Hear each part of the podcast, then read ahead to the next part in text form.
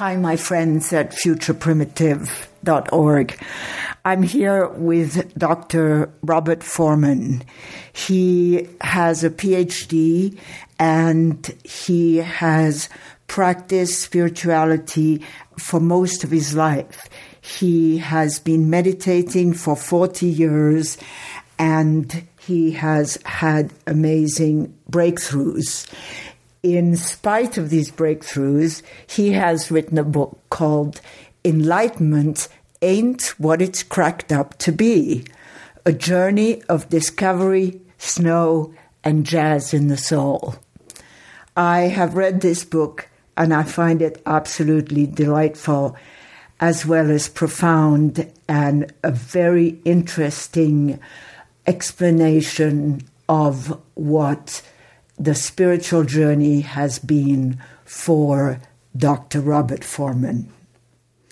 Robert, I'd like to ask you to introduce yourself in any way that you'd like to, and then speak to us about how enlightenment ain't what it cra- what it's cracked up to be was incubated and written.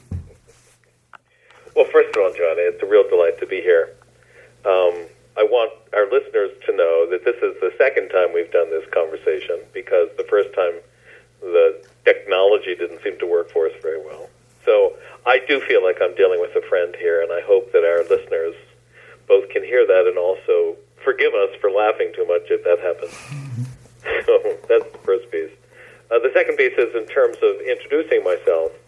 That's always kind of embarrassing to do, but I think what I want our listeners to know is that um, yeah, I've been meditating for forty some years, and and um, I've had my share of rather unusual experiences. Um, but I've I've taken this all very seriously, and I've I got a PhD in comparative religious experience. I've been writing books. This is not my first book, but I've been writing academic books about the nature of spiritual life and the nature of spiritual experience. So that as we talk about what enlightenment is and isn't. I just I want our listeners to know that this is something I've been seriously thinking about for quite some time, for my whole life, for my whole adult life. So that's that's kind of the way I'd like to have them know that. Um, in terms of the way this book happened, uh, that's an interesting story because, as I say, you know, as a professor of comparative religions and as somebody that got a PhD in this stuff, I've been reading books and articles about spiritual experience for my whole adult life, and I've probably read, I don't know, 2,000 books on this stuff. I mean, it's, you know, you, and at some point I got so that I could no longer read them because there was a sense that I had that I was reading a certain kind of fiction. Not that people are lying, but that there's a lot of self talk in the spiritual world, a lot of, oh, I don't know, hype that goes on in the spiritual world of oh it's going to be so wonderful. Oh it's going to be so terrific. And and I wanted to tell the story both of my own life but also of what I've come to understand about the spiritual life. And I wanted to tell it in a way that seemed deeply true to me. Um, I, I've written as I say I've written books before and I said to myself as I was beginning this particular book I said look I don't know how to write a bestseller. I've written academic books. I don't know how to write a bestseller. Mm-hmm. so I I'm going to write a book for an audience of one. I'm going to write a book that seems actually true to me, mm-hmm. to this audience of one. And so what I have here is a, a tale of an individual's experience and an individual's spiritual life, but also an exploration of what the spiritual life is all about in a way that seems like I'm really telling it without any of the BS that often goes along with this stuff. And one thing that surprised me, and I and I have to say that you know in our last conversation, you and I we talked a little about this, but one thing that surprised me is people are seeing their own lives in this. People are seeing their own struggles and their own experiences, and that's that says to me if you really tell the truth about this stuff, people know it, and people can sense that their own lives are being reflected. I think the the human life, I think the human spiritual path is often a path that we all, in some sense, share. So my attempt is, and I think I've been reasonably successful. My attempt is to tell the real truth about this stuff.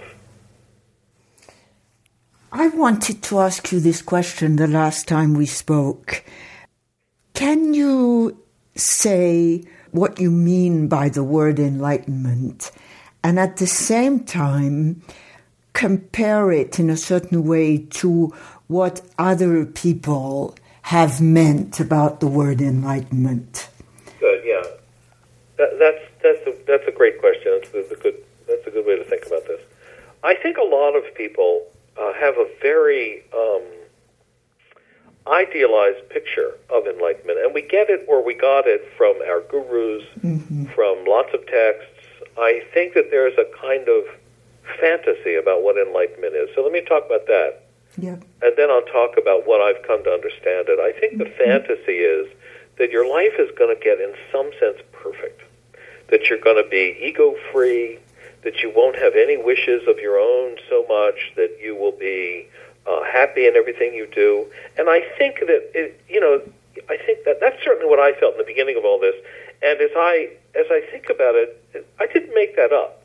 I mean, my guru, Maharishi Mahesh Yogi, you know, he said things like the following. He said, Enlightenment will put an end to all suffering. Enlightenment will fill the heart with happiness and bring perfect tranquility to the mind. And he says, A soul evolved to this cosmic state will be eternally contented. This is pretty high stuff. This is pretty fancy. You know, we're you're going to feel pretty good. you know, it's like if right. you're eternally contented, that's pretty cool.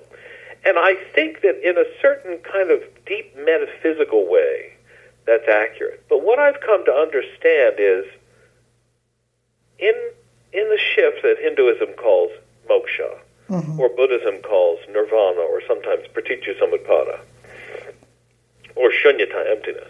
Mm-hmm. I think that what happens is there really is a shift that happens.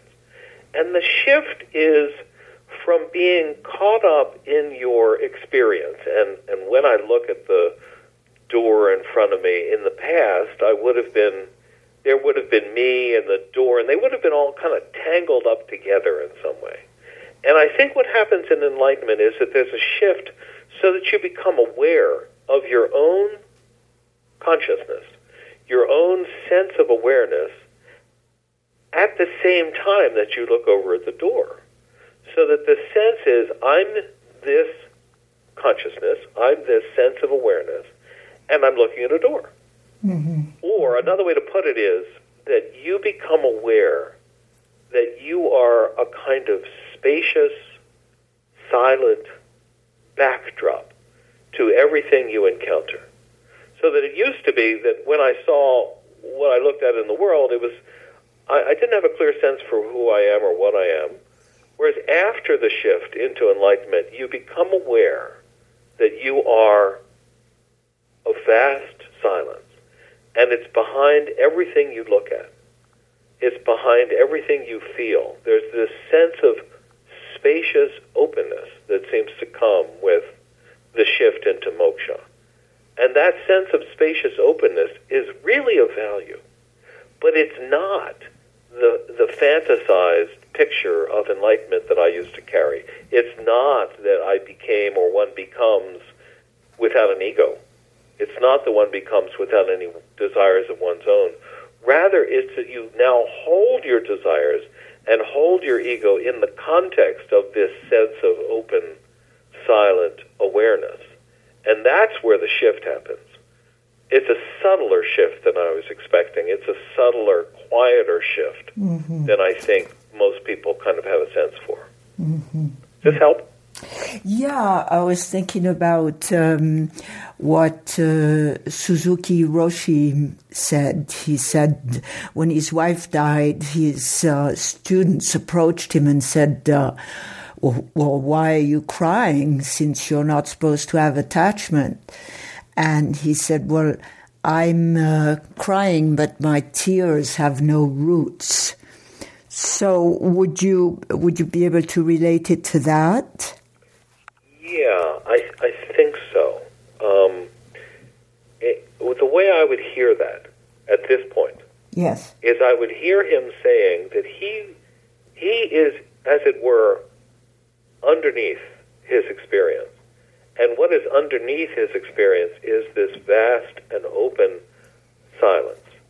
But he also recognizes that here's this life that he's lived, and here's here's his wife that he's been with, and that the sense is that the mourning that he's in, the tears that he's shedding, don't quite get to that sense of silence, not in a bad way, but mm-hmm. in a mm-hmm. good way. Mm-hmm. He holds a sense of open equanimity in the middle of all of his his behavior and his feelings, so that the, the sense of equanimity is unshaken by this whatever's going on. I, I had a similar sort of experience when my dad died a few years ago, mm-hmm. and and the, the thing that was very surprising to me was I felt very much in mourning.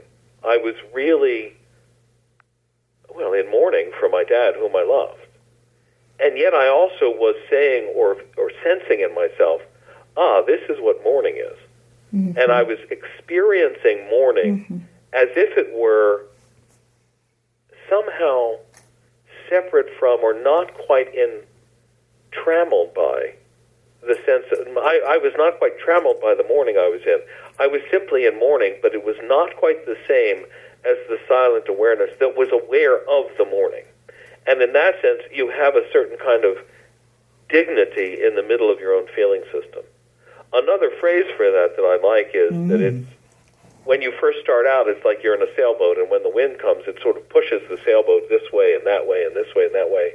But then, as you sort of establish yourself in this sense of silence, it's as if the sailboat has a deeper keel, and so that you still feel the wind, you still feel the boat rocking mm-hmm. back and forth, but it doesn't quite get to the balance anymore. It's as if you you retain a sense of balance within the middle of it. And yet, and this is the piece I want to stress, it is not a kind of personality transplant.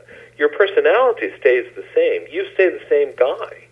You know, I started out my spiritual path being a slightly overweight, neurotic, balding Jewish guy, mm-hmm. and and I ended up the spiritual path being a slightly overweight, balding Jewish guy with silence behind it. Mm-hmm. So it doesn't change who you are. Mm-hmm. It's the, who you are is still the same. Mm-hmm but rather it's it's now that you you hold who you are in the context of this sense of silent openness, and that's better. Yeah, yeah. Well, I want to ask you something.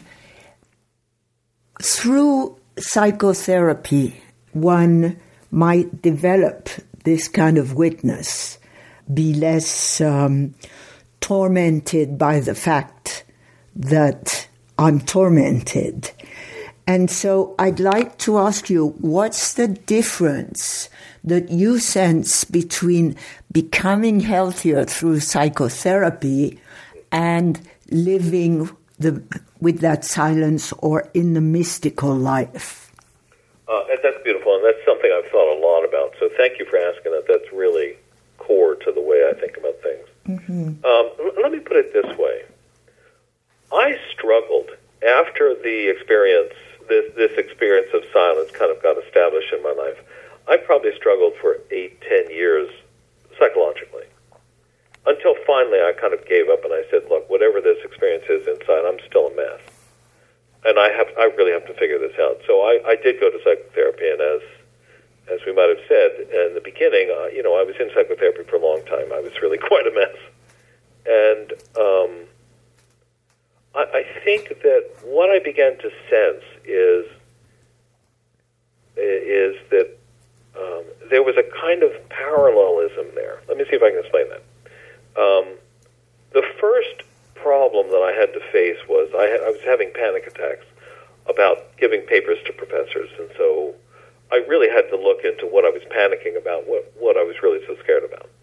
And ultimately, I came up with the thought that it was about, I was afraid of my father's judgment, not my professor's, but my father's judgment. Mm-hmm. And the day I had that thought, oh, it's really not about Professor so and so, it's about my dad, I began to experience the pain, but uh, it, it was able to confront the feelings about my dad and confront the feelings about my own life with the same sense of effortlessness that, that the, the sense of silence brought with it. In other words, I was carrying a sense of effortless openness. And with reference to the issues around my dad, I stumbled into the experience, into the ability to hold the fear I had about my father, the fears I had about success and failure with the same sense of effortless openness that the silence brought. So I began to think, and I still mm. think, that silence offers a kind of invitation to us. And I think anybody that's been on the spiritual path a while recognizes this that your spiritual path invites you to a certain level of effortless openness. And so that you want to live your whole life in, in, the same rhythm, in the same sense of that effortlessness as you, you live it inside, deep down inside with your spiritual life. So that silence invites you to a sense of openness. But I do not think that it's exactly the same sense of witness. I want to reserve the word, and I want to reserve the shift that happens into a sense of a kind of dynamic openness. I want to reserve the, the word enlightenment for that shift. I think that's what the texts are describing. That there really is a shift that takes place. It's a very deep shift. It's a very important shift. But it's not a psychological shift. It's mm-hmm. rather a kind of um, existential or metaphysical shift. Mm-hmm. Whereas I think the shifts that take place in enlightenment, in, in, in psychological work, are quite parallel to that and you become increasingly open and increasingly effortless.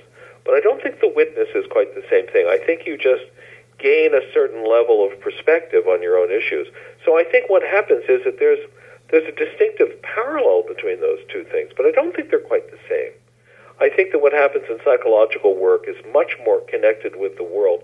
We might want to say that psychological work leads to a, a, a, a level of the freedom of soul, which is much more intimate in, in our daily life, whereas the, the spiritual work leads to a freedom of spirit. And I think those two have patterns that are the same, but I don't think they're exactly the same. And that's and it's something I've really had to come to terms with over the years.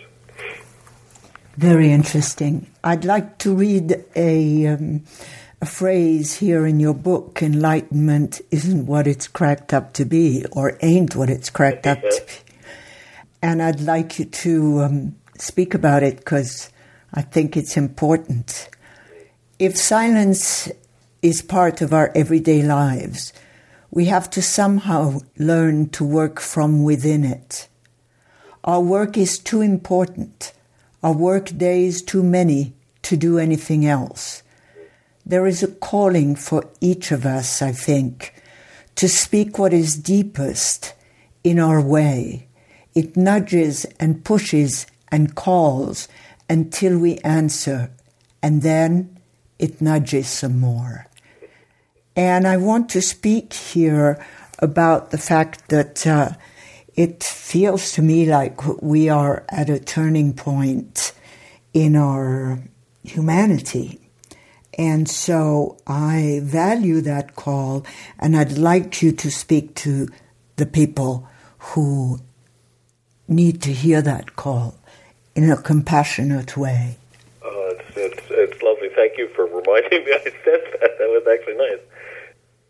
I would say this when I started the path, I would read a book like the Gita, and the Bhagavad Gita, and the Gita says something to the effect of, you know, each of us has our own calling. Each of us has our own dharma, is their word. And and and I, I expected that that sense of calling or that sense of the next step would come to me rather like a hammer on my head, like, bonk, you're supposed to now be a businessman, or bonk, you're supposed to be a scholar. Mm-hmm. And I think that that naive view of what this kind of path produces, I think was leading, certainly led me astray, and I think it was leading all of us astray. That what I've discovered over the years is that there is a sense of calling but it doesn't come loud, and it doesn't come in a way that we can't resist. Rather, it takes a kind of quieting down of the soul and a quieting into being able to hear what our next steps are. And if we are very preoccupied, if we're quite busy, or if we're very preoccupied with our worries or our psychological issues, it's virtually impossible to hear this calling. But if you're able to quiet down enough so that you're not quite so obsessed with dizziness or quite so obsessed with some psychological issue, then you start to hear a sense of a kind of nudge or a kind of whisper. And the whisper says, go here, don't go there. Or be more effortless here. Be able to respond to what the world is inviting you to do. And to, to be able to listen in in a way that is closer to what is more authentic and more genuine to you. Um, I, have had I've had several experiences like this, but I want to tell you one. Yes. The only one that I've had in which it was not a whisper but a shout. Okay. And, and this is about three or four years ago, and I was I was feeling the need for money, and I was and I and I got trained to do a certain kind of energy business, you know, to help people get their houses more well insulated. And I said to a very dear friend of mine, a guy named Tom Duffy, um, you know, that I was thinking I was going to start this business, and Tom yelled at me. He said, you shouldn't be doing business. You, you're you're a Brahmin. You're you're you know you respond to the world in a very thoughtful way. It's not like a businessman. It's be like you. You know, don't be like a businessman. Mm-hmm. And it was so wise. Now that's the only time in my life that I got yelled at by this calling.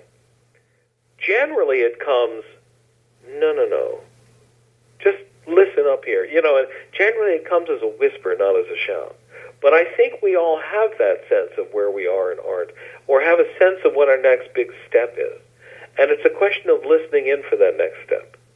And I think that the demand that we have in our society for more, more, more, more money, more things, more bigger cars, I think all of that in our society is serving us well. Excuse me, serving us poorly. Mm-hmm. And that what it's time for us to do is to start listening to really what the next calling is. Not so much you know, as individuals, but to start to listen as a community, as a community of human beings, for what really needs to happen here and what's what's our next big step here. So yeah, I, I think this is deeply important, and I think our society is long overdue for this kind of reflective process.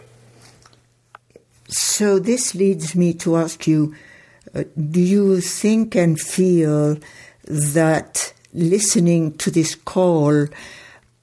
could have serious implications in our political and social system. Oh God, yes, such a thing. Absolutely, yeah. I mean, if uh, now here, uh, to some extent, I need to own up to the fact that I tend to think about things uh, in a fairly liberal or progressive way, as opposed to conservative way. But I think conservatives have a real point. But so let me see if I can get to that. Um, I think that the real problem that our society faces is that we assume that more, more, more is going to satisfy the ego, satisfy us as individuals. And I think that's the mistake. That the only way to be satisfied is to have more than my neighbor, to have more money, etc., and to have, you know, to, to, to have a life that's, you know, what, what we used to say was better than my parents. Mm-hmm. And I think that if we are able to listen in to what's really appropriate or what really is being called for from us, then I think that our society would be much better off recognizing that it's not the amount of money that we have, not the amount of things that we own, but rather the amount of fulfillment that we find in our hearts and in our lives that really makes a society a, a healthy one. And if that's where society is putting its value, which would be much more a question of listening in to what is really best, what is really right.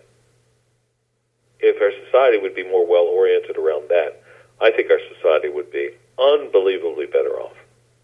I think, you know, if you if you look at where the real conflicts are, the conflicts are shall I pay more taxes to support that other guy? Well, that's a silly and very petty kind of concern um, you know, shall I reduce the size of my car so I don't spew out more crap into the atmosphere?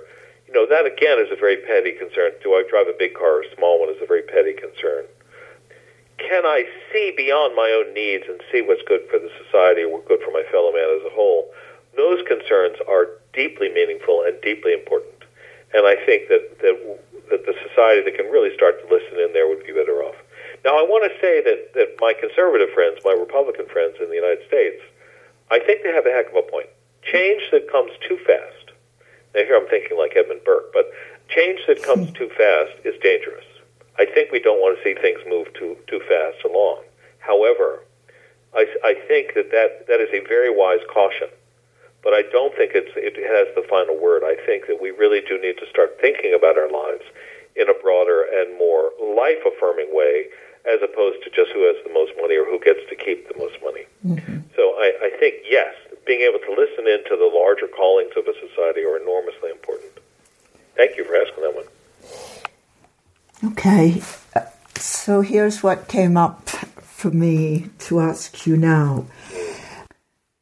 It's hard to listen to that voice when our survival Maslow things are not met, like being cold or being whatever, too poor to feed our children or whatever. Yes. And yet, the uh, Bushmen of the Kalahari the um, the Native American societies seem to have a deeper connection at times with the greater the greater whatever. So, uh, how do you reconcile these two things?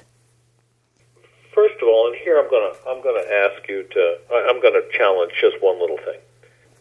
I think it's easy to idealize primitive society. I think it's easy to assume that those people over there are, are better off than we are, or are, are deeper thinking than we are, deeper responding than we are. I simply don't know. Mm-hmm. Um, I can say the Native American people that I've met, who admittedly have tended to be urban, in other words, living in cities, um, I, I would not say these people are, are noticeably more connected, more profound than than other people that I know. I would say that these are people with a particular set of backgrounds and interests. So I simply don't know if it's the case. And I'm not saying it's not the case, but I don't know if it is the case that, that you know, our, our friends from the Kalahari or our friends from Native American religious systems are, in fact, that different than we are. I think it's easy to kind of idealize that. So that's the first thing. But I, I think that it is possible in any society to find depth and to find deeper meaning. I I think everything that I've read and everything that I've seen suggests to me that if you're neither extremely rich or extremely poor, it becomes easier to be concerned about matters of deeper life, matters of spirit, as it were. I think that the people that I know that are very rich and the people that I know that are very poor tend to be more preoccupied with other concerns in a way that tends to be not quite as life affirming, not quite as healthy. But most of the people in the Western developed nations that I know and, and I know of are not in that boat. Most of the people are someplace in the broad middle, and I think have an enormous possibility to be thinking about what makes a life really worth living, what makes a life feel really more authentic and well connected. So I think that's that's the challenge for us, all of us. Um, so I think it's an interesting question as to whether or not um, poverty disallows this. All I can say is that the studies that I've seen and, and the people that I've met would suggest to me that either being extremely rich or exp- extremely poor makes it a little less easy to be concerned about what is really calling to us. Okay. Does making a connection to the silence, opening up to the vastness of the silence, does that has that made you more human in the sense of having more a self compassion? A self compassion or just compassion in general or both? Self compassion and compassion in general. I would say this, and that's that's a wonderful question. You're just this is this is a great conversation. Good. Um, I would say this. I was expecting silence to make me a compassionate being. I was expecting silence to make me ego free. And it did not happen. However, I think that it makes it just a little easier and just a little more likely that I can be more compassionate and, and be more self compassionate. I think what what I see in my own life and what I see in other people that are, that also have lived a very committed spiritual life is that it becomes just that much easier, just a little easier, to be able to look at one's own life and look at the life of another person and be able to hold the positive and negative in one large glance so that you can have a sense that this is where things this is where I've done well and this is where I've done poorly and be able to hold both of those things at once or this is where my life has been easy and this is where my life has been hard, and be able to hold those two things at once. So that I think it makes it just a little easier. One one image that I have in the book that I think kind of catches it yes. is: imagine that um, you're in a you're in a snowstorm, or or near a glacier, and and um, you have just a little candle. You know those little uh, candle holders that stop the wind from going down those little those little glass holders. Yeah. Um, that imagine you have a candle in one of those little glass holders so that the wind doesn't get to it. So you have a steady flame, and you have a steady flame with a, a an enormous snowstorm that's raging, or blizzard, or or that you have a glacier nearby. It's like the candle doesn't melt the glacier. The candle doesn't stop the snowstorm but it provides just a little more warmth to a life. Just a little more warmth. It makes it just a little easier to find your way through what is frozen in you, to find your way through where the blizzard is raging. Mm. And I think that that's what I see in my own life. That having silence has made it just a little easier for me to be able to address where I'm not compassionate by, with myself or with another person. I still struggle there, Joanna, but I must say I still struggle mm. in terms of you know some of the issues that I have to deal with. I've been thinking about one just this morning of issues that you know I really still get all kind of tangled up in myself and tangled up in my own fears and whatnot. And but I think carrying silence makes it that much. It's as if you're being held or cradled by this sense that what you have deep down inside is okay. Mm. What you have deep down inside is welcoming. Mm. And it's it's not the end of the world. It doesn't make all your troubles go away, but it makes it just a little easier to be compassionate with yourself and compassionate with another human being. And in that sense, I think carrying silence and the spiritual path is of enormous value, but it's mm-hmm. not you know, it's not the kind of panacea that I was thinking it would be. Yeah. Yeah? Yeah. Yeah. I I have a word for it, and uh, it's tenderness. It has softened me. It has. Yeah, that that starts to get to where I also experience this, and I think a lot of our listeners also would recognize that the silence that they carry, to the extent that they carry it, yes, has a kind of a sweetness to it, a tenderness to it and it doesn't make everything taste great, and it doesn't make all of life easy, but it makes it just a little sweeter, just a little more tender to be alive. I think it makes it just a little easier to love and to love oneself as well. Yeah. Yeah. I want to read uh, another little passage from your book, which. It's weird to be quoted to yourself. yeah, yeah, but uh, it's well worth it with this book. I, I call it Enlightenment Plus. The plus happens in our everyday life. Jazz in the soul. Jazz in the soul has something to do with fluidity. It's been so effortless that we can jam effortlessly from painful to serious to laughter to fear to silence and then back again. There are no walls in such a life no inner resistances. Soul jazz means you can sink into your own fear and joy and sexiness and vastness and then pop back out again, all in the key of life. I know no one who lives Enlightenment Plus in every corner of their lives. It is an asymptote, but it's the right asymptote. I don't know what asymptote means, by the way. yeah. Um, asymptote, imagine you have a circle. Yeah. And you have a line coming up to the circle, and the line gets closer and closer and closer and closer and closer to the circle, but never quite makes it to the edge. Yes.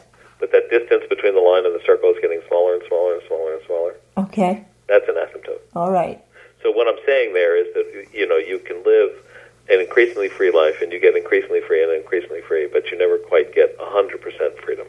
You know, you never quite get there 100%. And this, in that sense, an asymptote. But let's back up because, first of all, thank you for reading that passage. It's like that, that was pretty good. Yeah, I like yeah. that passage. It's pretty Um, good. I, the the Forge Institute, uh, uh, an organization that I founded and, and still have the privilege to run, um, has developed a program called Soul Jazz. I want to talk about that because that's where the phrase "jazz and the soul" comes. from. Yes. The idea is this: that, and, and we talked about this before, that if you want to be free in your own life, in your everyday life, the trick is to be able to be completely honest with yourself about what you're really feeling, about what's really going on. And if you have the right friends, to be able to be honest with your friends about what's really happening in your life and what's going on. I think that what I discovered in psychotherapy was every time I, I had a breakthrough in psychotherapy, it had to do with telling the real truth. Mm-hmm. The first one was, you know, that I was worried about the professors, I was worried about my dad. The second one was I had to be able to remember, and ultimately remembering this was very painful, but it was very important and very valuable. I had to remember the abuse that I'd gone through when I was 10 to 14 or so um, with my mom, and that was quite painful to think about. But ultimately, I had to be able to say to myself, yeah, this is what happened, and be able to say it without any leftover difficult emotion. So it's you know I can tell the story now. That it's not it's not difficult anymore. It's like serious, but it's not difficult. Um, being able to tell the real truth is, I think, where you get free. Uh, being able to speak what is really so for you is so freeing. It makes you, as it were, wide open. So imagine that you you're, you're telling a friend something that you've never told them before, never told anybody before. It Might be a therapist, might be a friend, it might be somebody else, it might be a lover. And you finally tell them this thing you've been keeping from yourself a long time. Just how, how do you feel after you've told such a story? I'm asking you this. Oh, wonderful. I mean, can you describe that feeling that's wonderful? yes. Oh, yes. Just everything about me has become simpler and more connected to the other. That's exactly what I feel, right? You're both connected with yourself now, and you're very connected with the person you've shared this with. Yeah, mm-hmm. absolutely. Mm-hmm. And so I think that what we what we're learning is that in order to that it's possible to learn how to do that effectively, uh, to learn how to do it more consistently. And this program that we've developed called Soul Jazz um, helps people do exactly that. And it's a wonderful program. And the result of it is um, that you become able to be freer both with yourself and with others. You become more open. It's as if you were holding the truth inside yourself, as if you have a little box in there you can't quite open. And then you finally open the box and you realize, oh, I can breathe easier now. I'm more open. I, you know, you're not holding anything. You're not holding quite as much back. Mm-hmm. And in that sense, it's it's you become freer. You become more improvisational. So that the more you do that, the more you are able to speak the real truth to yourself, the less holds you down, the less holds you back, and the more you can play in any circumstances. So that so that to, to go through mourning, and there's a certain kind of openness to mourning. Mm-hmm. There, to go through something very serious. When my daughter was sick, to go through her sickness was very very hard, and yet I was open to just like, hey, this is what it is. To go through mm-hmm. this mm-hmm. with her is very difficult, yet I'm completely open to it. Or to go through, you know, uh, marriage or a divorce. All of this, you can be more open. You can be freer in the face of your own life and in the face of your own problems. So that to do that with other people is amazing. To do it with you, for example, as we talk and we talk and we talk on this phone call and the one mm-hmm. before, mm-hmm. you know, there's a sense of just freedom. We can almost go anywhere here. Yeah. And that's kind of, it's like improvisation. It's like playing jazz together. So that you can do that if you have people you trust and if you, if you know how to do this, you can live your life at that level of open, improvisational, playful, loving kind of quality. And for me, that's what I mean by jazz in the soul. That I can go anywhere. And, and if, if life hands me something that's difficult, I'll be there. If life hands me something that's fun, I'll be there. If, you know, it, I don't really, you know, it's like, it's really okay to be engaged with your life and not resistant to any of it. And that's what I mean by jazz in the soul. And that's all I want to do. I want to play with people. I want to play with you. I want to play with others so that I can just live a life in which I am that free. And I want to be with people who are that free. So that's what I mean by jazz in the soul, yeah. Okay, so I want to bring up the question of shame in the sense that uh, most of us in um, this Western society have been taught as children that we're not enough. Can silence or awareness coexist with toxic shame? And uh, in um, in soul jazz, in other words, in connecting with another person that is not judging you and is not ashamed of you, can the silence emerge and one not feel ashamed of oneself? Uh, well, uh, let me say a couple things here. Yep. Um, first of all, you've hit you've hit one that for me is not resolved. I have done an enormous amount of work on exactly this question. I've certainly made a lot of progress on it, but I have not resolved it. In other words, I still struggle with this one some. Bravo, bravo for saying that. yeah. Well, it's hard not to say it when it's true, but yeah, yeah I know what you mean. Me too. Think, yeah. Yeah. Um, but I can say this that that I deal with I, I struggle with this one since 1972 when the silence sort of dawned itself in my life. I have maintained silence in the face of my own anxieties and in the face of my own shame. Mm-hmm. So yes, I think in that in the kind of deep existential way, I, I understand enlightenment to be. Um, yes, you can certainly maintain silence. Silence doesn't mean that your personality is that different. If you struggle someplace, you'll continue to struggle until you resolve it.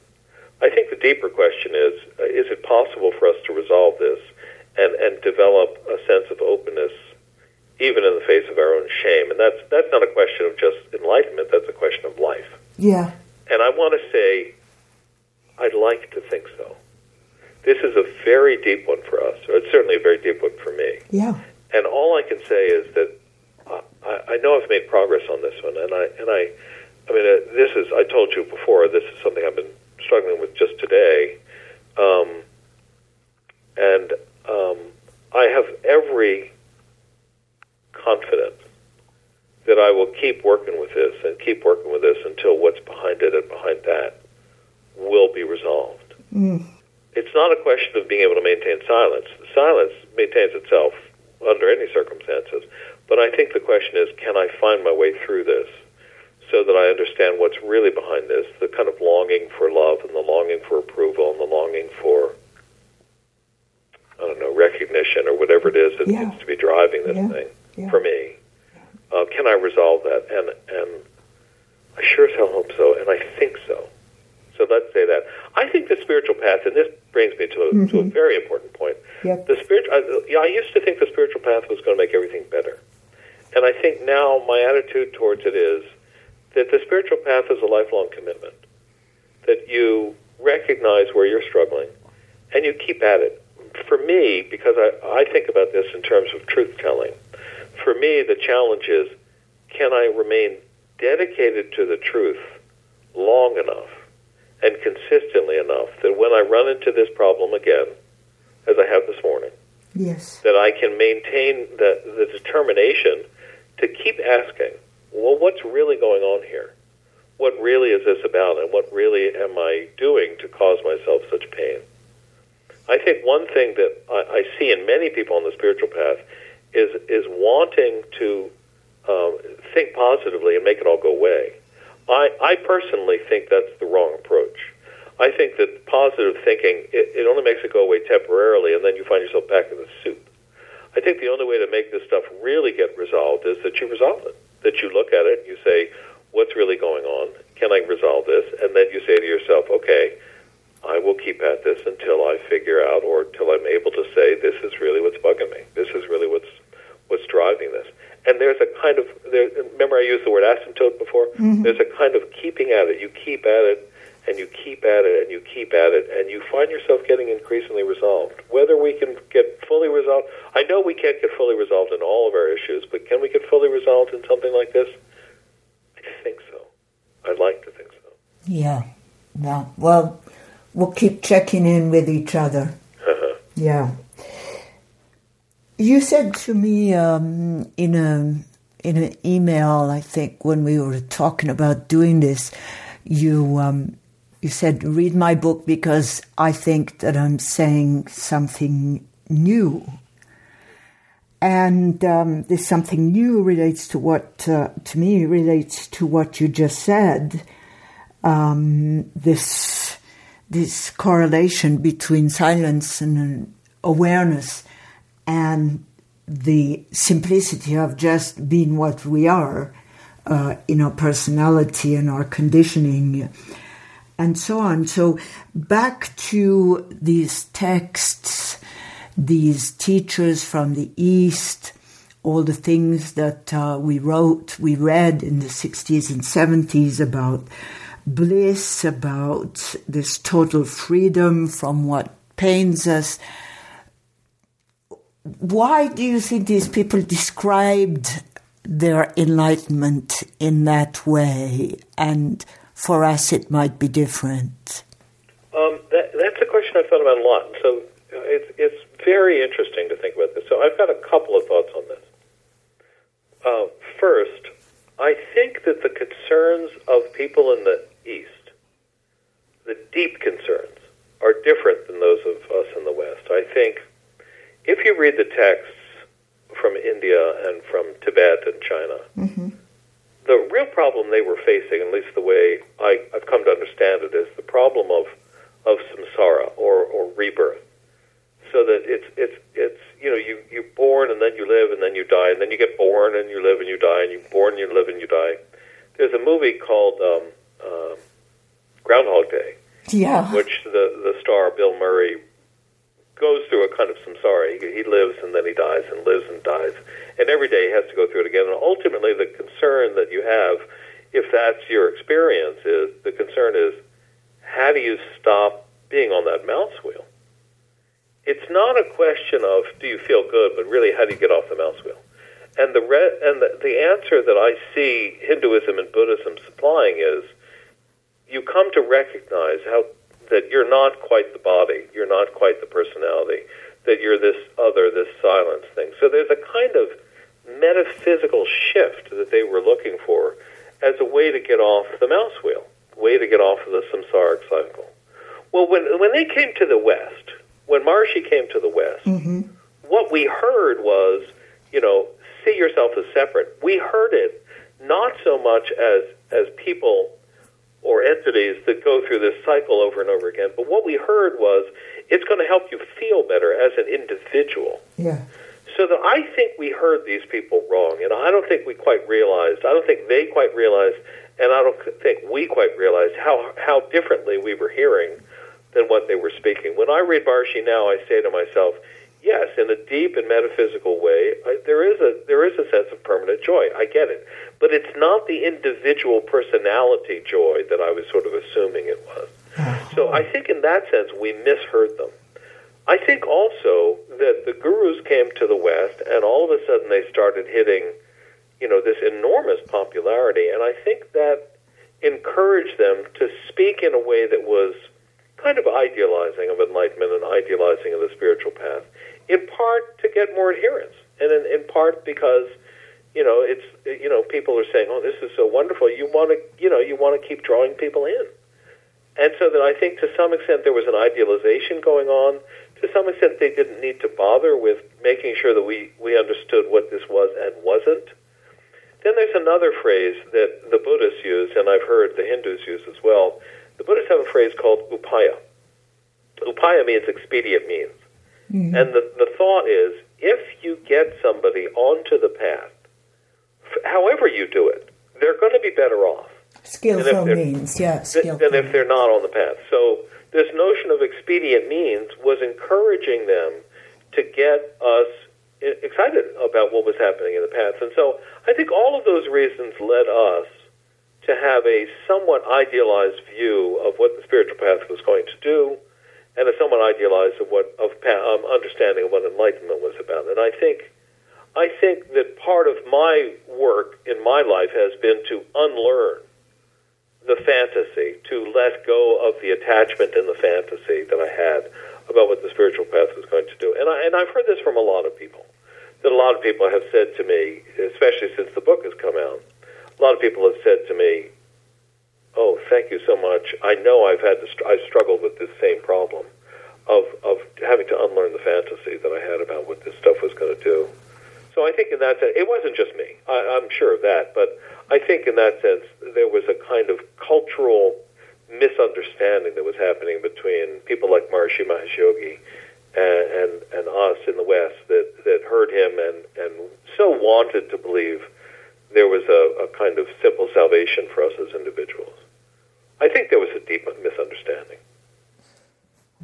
And that's where I think and feel that your book is very, very useful because um, it um, it deconstructs a certain grandiosity. Oh, beautiful. Well put. Yes, that's exactly what I was. And it's a grandiosity we carried inside of ourselves, and it's a grandiosity we were handed. That's right. We were handed by the gurus. That's right. Yeah, yeah. beautiful. That's a well put. Yeah. Yeah. Thank you. So um, I highly, highly recommend your book. Enlightenment ain't what it's cracked up to be. So let's make sure we get the website in and also the website for the Soul Jazz program. May I do that? Yes, of course. Um, the book uh, website is called enlightenmentaint.com, and the 8 does not have an apostrophe. You can't put an apostrophe in the URL. So enlightenmentaint.com is the is the website for the book, and you can buy it there. That goes through Amazon, by the way. Uh, or the website for the Soul Jazz program, if you want to hear a little more about that, is godeepertogether.com. Godeepertogether.com, all one word. So both of those sites are just you know, terrific. The the um, Soul Jazz site is uh, we're still under construction, but if you go there, you can sign up and get a newsletter from us. So thank you for giving me that chance. Sure. I have one more question for you, which is. And then I, I have one for you. Oh, good. I would love it if you spoke to me about your relationship to nature, the uh, the alchemy of the earth.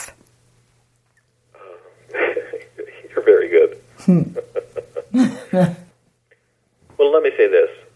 There is something that, that happened to me about 20 years after the first breakthrough. And um, I don't, it's very difficult to describe.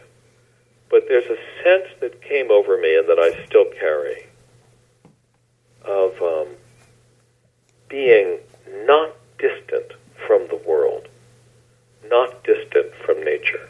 Mm-hmm. It's a different sense than I used to have. I used to be, you know, I'd look over at a tree or a bird, and um, um, there'd be a sense of kind of resistance to everything I saw, and it was not something I was aware of until it, until it dropped away. So that the sense is that the tree was some distance away from me. And then what happened was that there was a that that, that fell away, and the, the experience I began to have and continue to have to this day is of there is no felt distance. I mean, I'm looking over at a tree right now. I live near a forest, and I'm I'm looking over at a tree, and it's probably 30 feet from here. Mm-hmm. Um, so I know what a dist- I know what distance is, but there's no felt distance in the same way that it used to be. So now nature uh, feels like there's a kind of um, there's a kind of unity or togetherness that I can sense between what I am and what that tree is or what nature is. And there's and, and it and it feels like the world has become a more a softer place, a more welcoming place for me. and I like it a lot. I, I much prefer it. Again, it's not one of these things that's loud. It's like you know, it's not. It doesn't bang you over the head, but it's very real, and it's very much um, noticeable in that quiet way that the spiritual transformations are noticeable. What I do not experience is I've never. I mean, you often hear about the Native Americans saying they look up at an eagle and they know they're supposed to turn left. That's mm-hmm. that's not part of my life. That's not part of my experience. In part because it's just not part of my background. I, to some extent, envy people that have that that level of a kind of guidance they can take from what's around them. My sense is that all of nature is rather welcoming, and so that there is I, I, the sense that I have is if there's an alchemy here, it's an alchemy of life. Mm-hmm. That life is welcoming in a way that I think is I didn't used to experience, and that I would say is welcoming in a way that is a deeply reassuring. And I think we were talking before about the effect on society. I think, yes. I think if we all felt this, or we all felt something even slightly like this, I think it would be very hard not to be more respectful of what we're doing to the environment and what, what what's happening in our world around us. There is a sweetness in the world that I think that those of us that pay attention know, and and it, it, it is heartbreaking to see that sense of nature be damaged and, and to be um, to have harm done to it.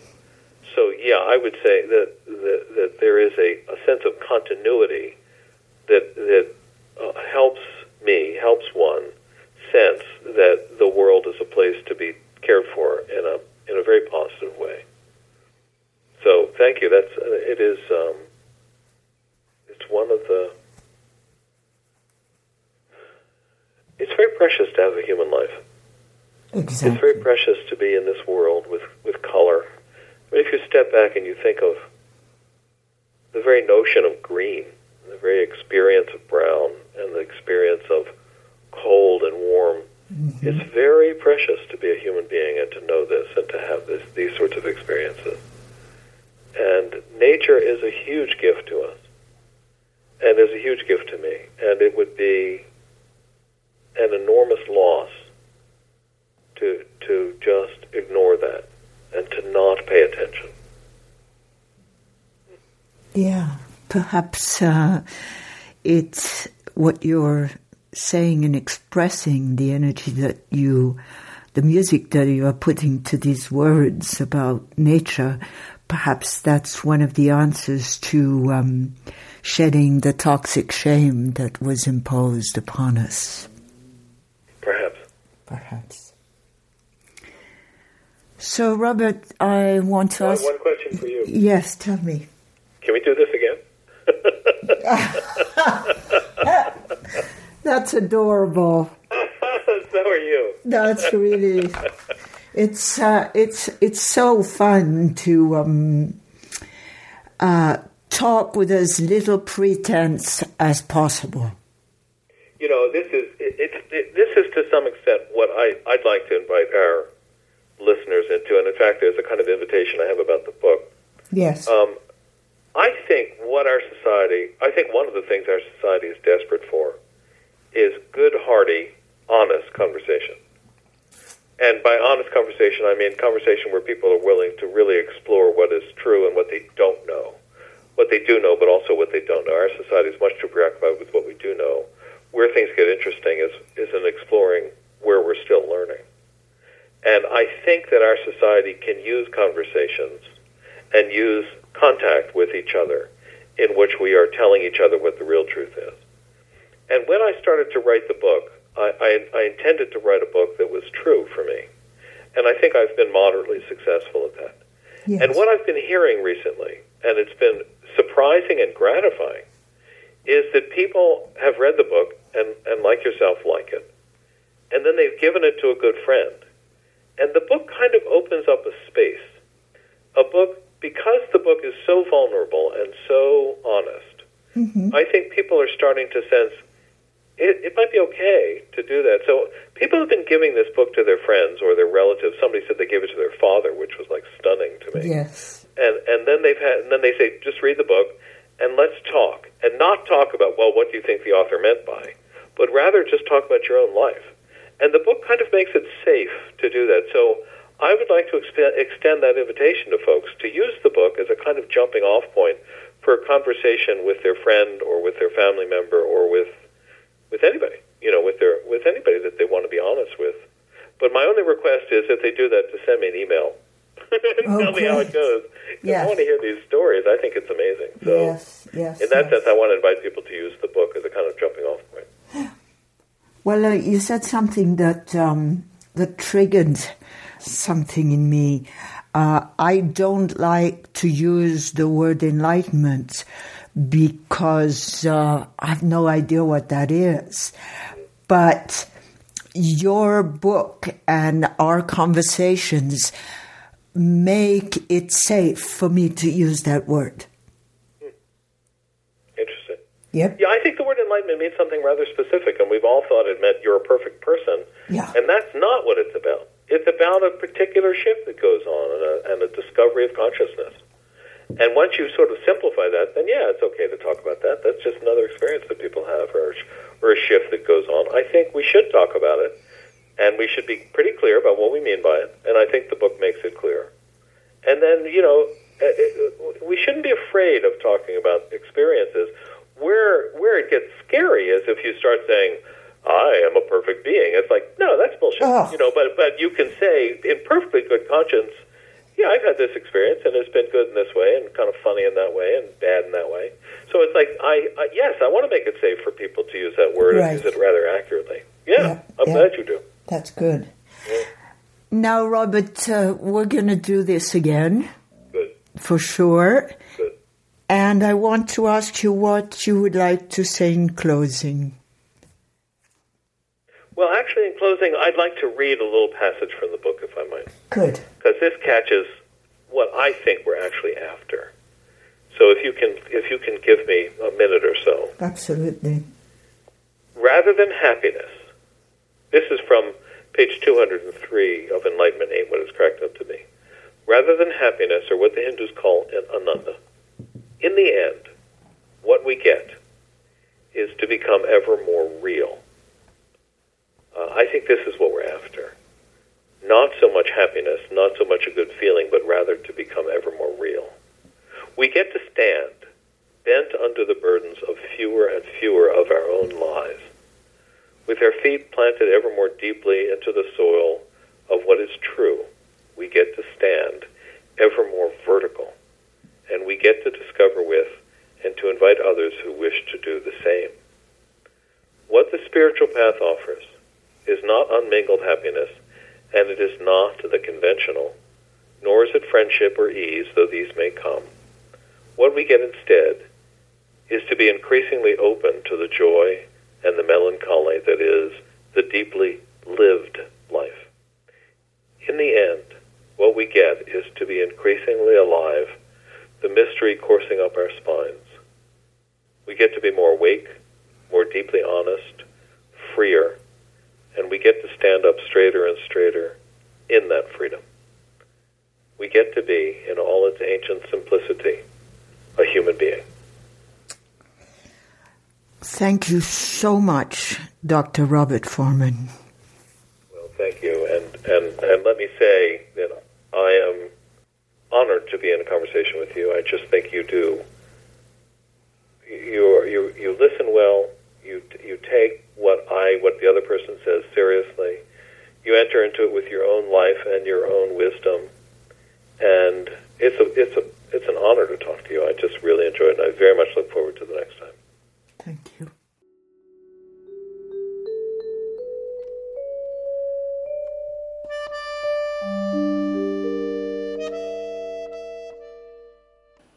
Those of you who subscribed between December 5 to 15, 2011, we gratefully request that you please subscribe again. Thank you.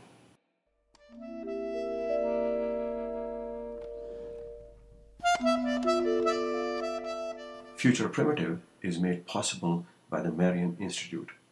If you enjoy these podcasts, please consider supporting our work by making a tax deductible contribution online at futureprimitive.org.